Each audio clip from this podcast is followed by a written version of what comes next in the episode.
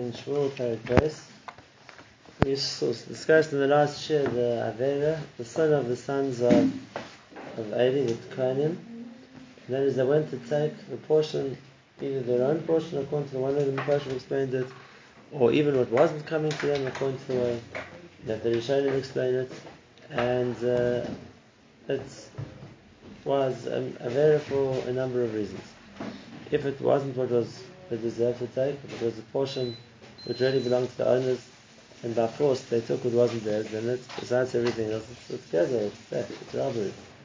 But even according to the Farshim that say that the Kohanim came to take their own portion, that they took it by force. They took it by force, whereas it was meant to be, they were given to them by the by the by the Israel, it was given to them by the by the owner, the one who brought the korban. And then the second mistake was we saw that they even took it before the the fat had been burnt in the mizbech. The fat had been burnt in the mizbech. We know that halacha is that the avodah of the kohenim has to be to first bring the bring the, the blood of the mizbech. That's the first part of the kapara. Then thereafter he has to bring burn the fats, the chalavim, which have to be burned on the fire in the mizbech, and only afterwards he's entitled to eat. And therefore, even though we don't see the Kohanim ate before they burnt the fat, but they came to take their portion. And we saw that the Jew told them, why are you taking the meat before you burn the fat? Burn the halavim first. So what are the Kohanim doing? So we saw this wasn't the Kohanim themselves, it was from the Ori, it was the young, so to speak, apprentices of the Kohanim. And it seems there was a fight for who would get the halavim of each korban. Who would get the parts of the, of the, the, the meant to get of each korban. And therefore, they used to come and take it on their own ahead of, you know, to make sure they had it ahead of bringing the burning the chaylev. Now, once again, it, might have been something which was the Kohanim were entitled to, but the way that they took it was wrong. The way took it was wrong, and it made a, a distaste for the avodah, you know, the feelings of Yisrael. They felt instead of being uh, coming to the Beis Hamikdash and it was an elevating experience, and everybody was focused on avodah Hashem, and that was the primary uh, occupation of Beis Hamikdash. The people trying to steal, they're trying to grab, they're trying to get for themselves. Uh, we spoke last time, Marshall, if a person would go to a gadol, he waits in line and he gets to see the gadol and he gets his bracha, he feels uplifted. If it's a kind of a struggle, like how much are you going to pay me? I'll get you ahead of the line. I'll cut down. I'll give you this. You feel cheapened. You feel that it wasn't an atmosphere which was dedicated to Avodah Hashem. And therefore, that was the problem with the Kohanim.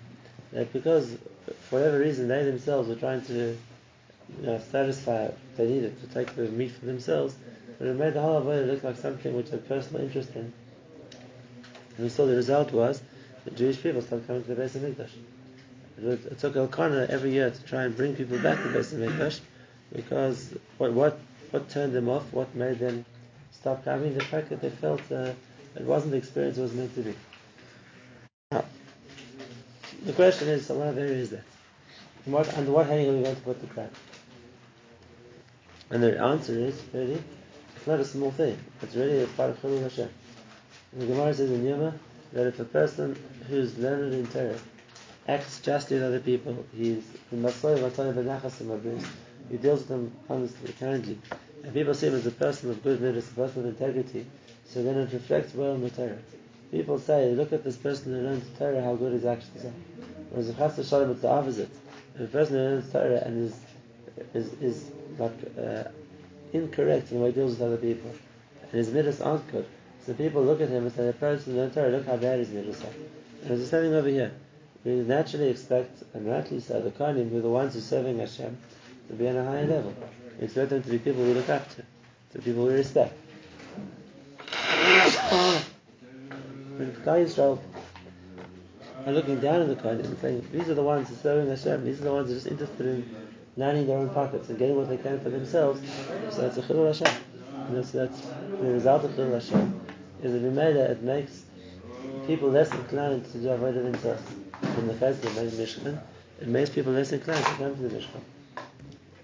And so you're going to see that the Avera of Bnei Eli was punished very seriously. Is that why they lost the Much more than just to the Avera, but that's why they lost a lot. Because it wasn't just the Avera of um, taking it by force the Kodshim, it resulted in the Chilul Hashem. Now that's what we're up to in the, Navi. we're holding Perek Beis, Pasuk Ches. And remember, in that background, Shmuel is brought to the Mishkan. In that background, Shmuel is still an impressionable young boy of two, is, being, is growing up. And it says, Shmuel b'sharis is Pnei Hashem, nar chogar eifod Shmuel, in contrast to the Kohanim, he was b'sharis is Hashem. He was there to Shmuel. He was there to serve Hashem. He was there to learn from Eli. He was there to do the avodah he could do. Um, literally, an eight foot bag is a white, uh, a white cloak that he was wearing. But the ref- reference to white clothing in Tanakh always is, like the Pasuk says. The B'godecha Levanim. Your clothing should always be white, which means there's no, no, no nothing to tarnish a person's name, his reputation, and no areas that is done which to expose, uh, soil his identity. Shmuel serving Hashem, thank you, and Shmuel everyone agreed it was Lishma. The way served Hashem was completely Lishma, there was no ulterior motive. He, he was what uh, Eved Hashem was meant to be. And therefore, as we're going to see, while the people got less and less, uh, less disrespect for the Kohanim, and more and more disenchanted with the Avodah, on the other hand, they more and more respected Shmuel. He was somebody that they could see was uh, truly committed to serving Hashem, or the, the way it was meant to be. And especially against the contrast of what the, what the Kohanim were doing, so then Shmuel stood out as somebody who was honest, somebody who was directed in the, in the right way. Even though he wasn't the Kohen. Even though he wasn't the Kohen, and maybe because he wasn't the Kohen. Because there was nothing for Shmuel to gain from that way. A Levi didn't take any part of the culture. And therefore, the fact that the Levi was there to serve Hashem, it was only there to serve Hashem. There was no ulterior motive, there was nothing else to get. Uh, which is always uh, a plus. Because if a person wants to work in a Avodah HaKodesh, whatever capacity it's going to be, the less the potential there is for him to have personal gain from it, the more, firstly, it's the Shema he does, and also the more, more, the less people are likely to blame him for doing something because of some personal motive. And therefore, that would present a possible mixture to the Kohanim. Because since they were able to take from the Korbanos, so there's a vested interest over here. And which korban they would choose to do would depend where they get the most from. If they bring a korban over, they will get very little, they get the skin. If they bring a korban chapis, they get all the meat. If they bring a bird offering, they would get kamat nothing. And therefore, once a person has a vested interest, so then there's always the possibility that they're going to uh, act and to serve their own interests, or if people are going to look at it they're acting to their own interests. Whereas a person who has no vested interest, if that's the case, then there's much more of a likelihood that what he's doing is dishma, and people for sure see it that way. And that way, the, the Levi had an advantage. In other words, because he wasn't he wasn't able to take anything from the Kodesh, there's nothing that the Levim get from the Kodesh. So therefore, if the Levi is there and he's doing his avodah, it's only Lishma. It's only Lishma. There's nothing for him gain. Ma'aser was from the crops. Ma'aser wasn't from the Korbanos. There's no manipulation to be done with the crops. Man is lost in Take three. money, take I was the- close to him. And he told me lots of in the mirror who were being fully supported by their families They didn't really need the mirror stipend. It was, at the time it was 600 shekels, 700 shekels. It was pocket money, they didn't need it. They were being supported by their parents. He wanted people to take. Because he said if you take you feel mashavat. If you don't, if you feel you don't, you're not taking anything, you don't have any obligation to come. Now the question is who are you talking to? So it's true for people like that. Much better they should feel mashavat and they should learn Yishma makes them 100% makes them do something. But for a person who's holding and wanting to do things lishma, so then for sure it's better. You know, as a person is not going to interfere with what he does. So the fact that I'm not getting anything from it, I'm doing this to Shem Shemaim is. I could It's much harder for a person I- to do this. The only reason I started writing was because we were getting money first. Sure, In most people Baruch do Hashem, I that. write a lot, but I would never have started writing. And that's not like that. The whole code works works when you get paid to come. Because if you don't if you don't get paid, you'll be much less likely to come. So it's true. When a person needs the motivation as the push or as the as the thing to force them to come, so it's good. But on the other hand, when, you, when it's compared to a person who's doing the same thing, he, he's doing the same without getting anything from it. Then for sure, there's a we see it as being more lishma. Al in the Lev in the Beis Hamikdash wasn't given anything. If you ask what was the motivation of the Levim to work in the Beis Hamikdash, the Kohanim, at least they got, they got they got the meat, they got the skins, which could be valuable, the leather. There was a motivation for the Kohanim to work in the base of. What was the motivation for a Levi? What did he get? Chilaf avodas Hashem Ma'ivdim doesn't mean doesn't mean for the avodah in the base of What did they get for it? Mitzvahs. Ma'aser is given by the by Israel to any Levi who he wants. It's nothing to do with the Levi in the Beis Hamikdash. So Hashem, yeah, Hashem, Hashem. As a whole, on the whole Shevet. But if I have a quick option of I can volunteer to sing the Beis Hamikdash, or as a Levi, I can go be a Sefer or a Melamed Temekas or any other thing that the Levim were doing. So I w- I wouldn't get more Ma'aser one than the other way. It's one way to Shevet. Sunim, Sunim say it's not. They understood it for the Kohanim, but why would I want to do it? Not every day we had to work. There were enough Did Levim. Again, non, the, most times the, the Levim weren't forced to work. There were enough Levim. So the, why, why would a Levi volunteer to work in the? Just Lishma. Because the Ishmael doesn't get anything from it. He might have to, as the Shevet has to do, do the Avodah Levi. But every individual Levi, there wasn't uh, there wasn't any re- there wasn't any reward, there wasn't any salary.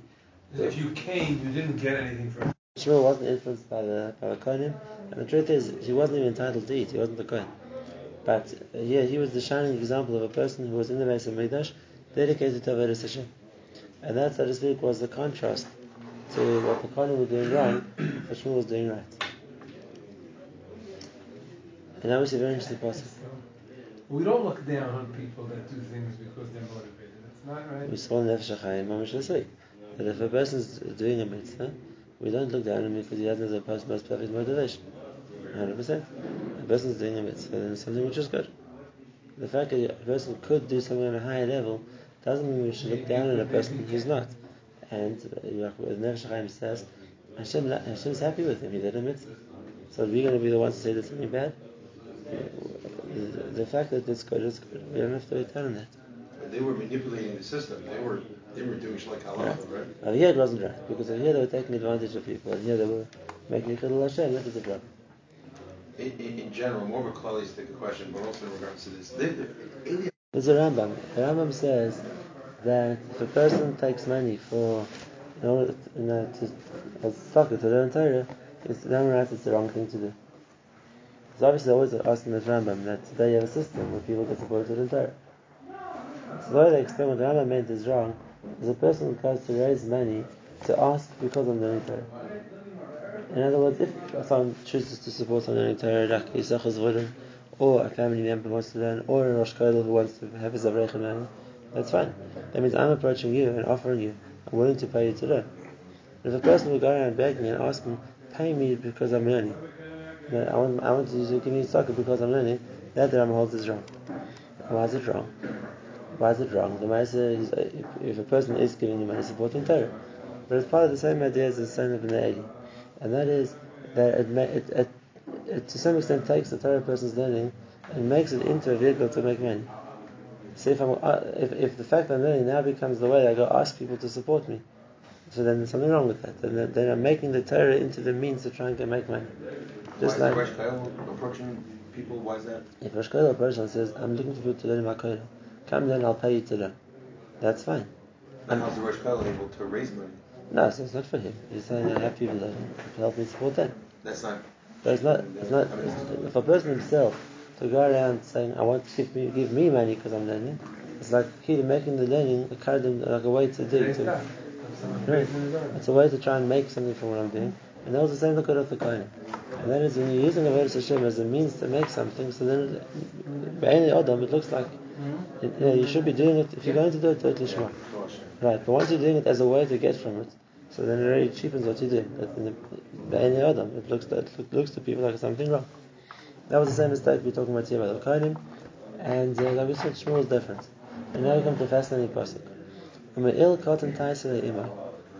Uh, Shmuel's mother, Chana, made him a small, a me'il is a, like a coat. She made him a small coat, remember he was a child. She made him a small, a child-sized coat. And she brought it up to him from time to time. When, V'alo says, Isha, when she came with the husband, Mizbach, Zevach Hayamim. He told her to come with Yom Tovim. And when she came with Yom, Tov, she used to bring him a coat. Now what's the idea of this coat? So the way Rashi explains it is he grew. And every year when she used to come up, she used to bring him a new coat. She saw he got bigger than last time. He was a three-year-old and a four-year-old and a five-year-old. Every year she used to bring him a new coat. But every time she came to to the husband, so to speak, she never saw him. He stayed in the she was at home. She met him twice a year, which, or three times a year, which are going for Yom Every time she used to bring him a new coat. The Fi Rashi's interpretation, it's nice, but what's the, what's the significance of that? So how'd she know his size? Yeah, whatever it is. What, what, what's the significance? Uh, that, uh, she met him every time. She brought him a new coat. Why is that uh, something the you want to tell us? But I don't Fash explained it differently. And that is, that it wasn't a new year, it was the same coat. She used to take it back with her and bring it back with her Yom Tov. And take it back with her and bring it back into Yom Tov. And the question is, why would frack? Said, maybe the nurse used to wear fracks. Uh, even the kids wear fracks, maybe. But that's uh, Tov. I don't know what the reason was, but But that comes out, it was unique to Shmuel. no, right. But the question is that so why should she take it home with her? He didn't have a, he didn't have a, a wardrobe in uh, wherever he was. Why did you have to take the Yom clothes home with him, bring it back each Yom Tov, bring take it back and bring it back each Yom So the Radak wants to say that maybe she was scared he'd wear it during the year as well. It was meant to be Yom Tov clothing. But uh, again, it's, it's a bit difficult to say that the Navi tells us that. There's something else over here. And the Navi is telling us in uh, a Hagash, and that is, remember, we see it as Chana made and that is I'll, I'll dedicate my son to Hashem his whole life. He's going to need Seder Beis Hamikdash, a little child. Seder Beis Hamikdash, he'll learn from Eli HaKohen, he'll become an Eved. But remember, she's a mother, it's hard for her. And therefore she took his clothing, Yom Tov clothing home with her each time, to remember him. That she had the clothing with her each time. She brought back for Yom and brought back. And that was Shmuel's coat, that was Shmuel's uh, suit. It was a way to, to, to, you know, to remember even though he wasn't at home. And the Navi pointed out to us, it wasn't an easy sacrifice for Chana. Right? It's true she promised and she kept her promise. It wasn't an easy sacrifice. And therefore she missed him. To make up for that, she took her his clothing the whole time with her. And it was a way to remember her son. And Eli Eli Kohen does this. And he says. When they came, so Eli is doing a bracha. Hashem l'chazer min Isha Azay he gave Lakona bracha. Hashem should give you more children from min Isha from Chana. Tachas Hashela Sheshal Hashem. In place of her son, which he lent, so to speak, to Hashem. In other words, even though the fact that she offered to leave, Shmuel to serve Hashem was this, uh, in that schus she had Shmuel in the first place. But he says the masses in the reward of her doing what she said she's going to do, and he saw the sacrifice involved for her in leaving, Shal, in leaving Shmuel um, in the Mishkan. Hashem should bless his more children as well. V'alchud im koimai, and again, then we have to throw it back to their place like always. Why? Hashem is Chana, and his bracha was answered. Hashem give give Chana other children. Vatar v'tayr shtei shivani v'shtei banis. Three boys and two girls. That's in total. That's including Shmuel. Including Shmuel. Including Shmuel. So besides the Shmuel, she had two more boys and two more girls. Now, that's uh, so that was, so to speak, her reward. The Mepharshim don't say why the reward was two boys and two girls. In other words, that's the it's telling us what the children she had, but was there a specific reason that that was the reward she got? No, we don't find. But uh, either way around, that uh, the, the, the first part of the pasuk is talking in the continual, which means she always did that. Every year she used to bring his yontif clothing and bring it back. Every year she brought it back and took it back. This idea of Eli giving a bracha and she having more children obviously wasn't every year. It happened and she, had, she as, as, as a result of Eli's bracha she had four more children. But it wasn't a, like a continual thing, so to speak, that like the fact that she always brought his clothing when she came to, to the Mishkan.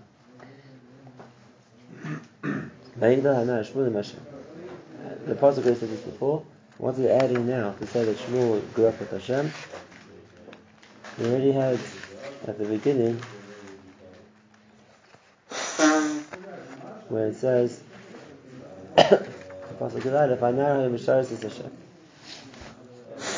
What it adds now when it says that Shmuel grew up with Hashem, and well, sim- simply it means not with his family. In other words, the rest of his family used to come and visit him and go back home. Where Shmuel stayed, stayed behind, Shmuel grew up eh, in the Mishkan with Hashem. That was the, the simple chat. More than that, it's not talking about Shmuel's vacation as much as Shmuel's level. Shmuel Hashem means he grew closer to him. Shmuel grew in his spiritual level. He became a much, he became that much closer, much much greater.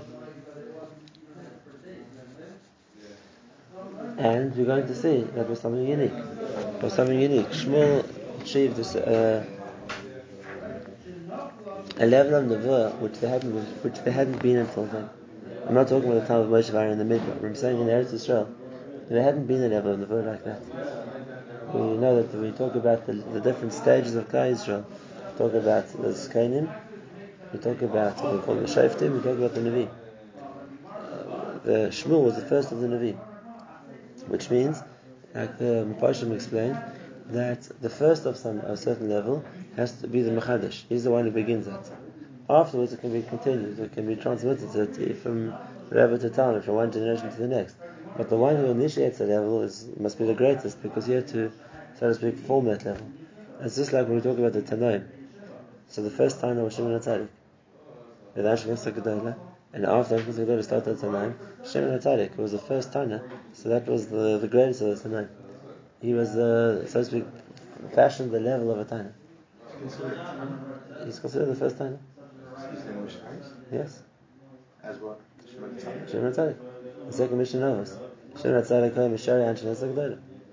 He was on the last Amshas Right? He was the last Amshas Gedolah, and he was the first person we mentioned as a time in the mission. Is there anywhere else in Shas in the Mishnah? In the Mishnah, no, but it's comes a few times in the Gemara, so it brings it.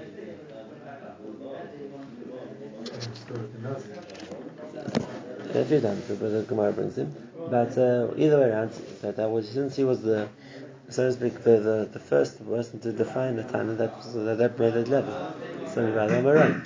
We're talking about the word Rav, and uh, Rav was on a level more than Adam. We see that in the stories how they was how they related to him. He formed the level of the Amora.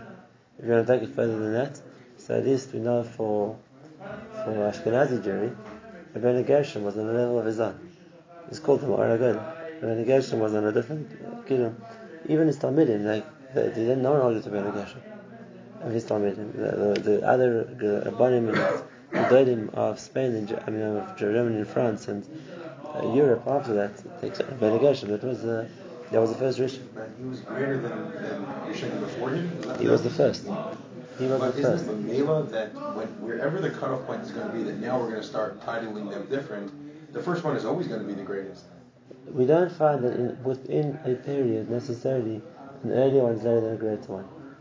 Know, we don't find it so within the Rishonim that necessarily an earlier Rishon is greater than a later Rishon. It doesn't have to be that. It doesn't have to be like that. But or, or the, the, the first one who begins the level, yes, the Melech is the greatest. And therefore Shmuel was the first of the Navim. And therefore something unique that Shmuel brought down a level of Nevuah which was something new. Like the Apostle said, Dvarashim Yachar B'Yamahem. It didn't happen yet. And therefore the fact that Shmuel had this unique childhood, he grew up in the Mishkan and made that much closer to Hashem was really the vehicle to enable him to right, to achieve the level he later on achieved. Yeah, yeah, he grew up with. He was exposed to the Navy. The fact that he managed to withstand that, that's what made him great. By the way, there's a Chazal that says that no one came great without opposition. But no one became great without opposition. What made Avram, what made Avinu great was the Torah of. That's Chazal. What made Yaakov great was Lavan and Esav. What made Yosef great was Pa'ishas Potiphar. No one becomes great without opposition. And therefore, the fact that a person is in a situation where he has to fight the opposition, wherever that might be, it makes him great. And the Shmuel the same thing. The fact that he had to grow up to serve Hashem, on the one hand in the Mishkan, but on the other hand with the negative influence of the Kohanim who weren't serving Hashem, the fact that Shmuel could withstand that, that's, that's developed him, made him great. Okay, so we're going to talk about tonight the childhood of Shmuel, so to speak.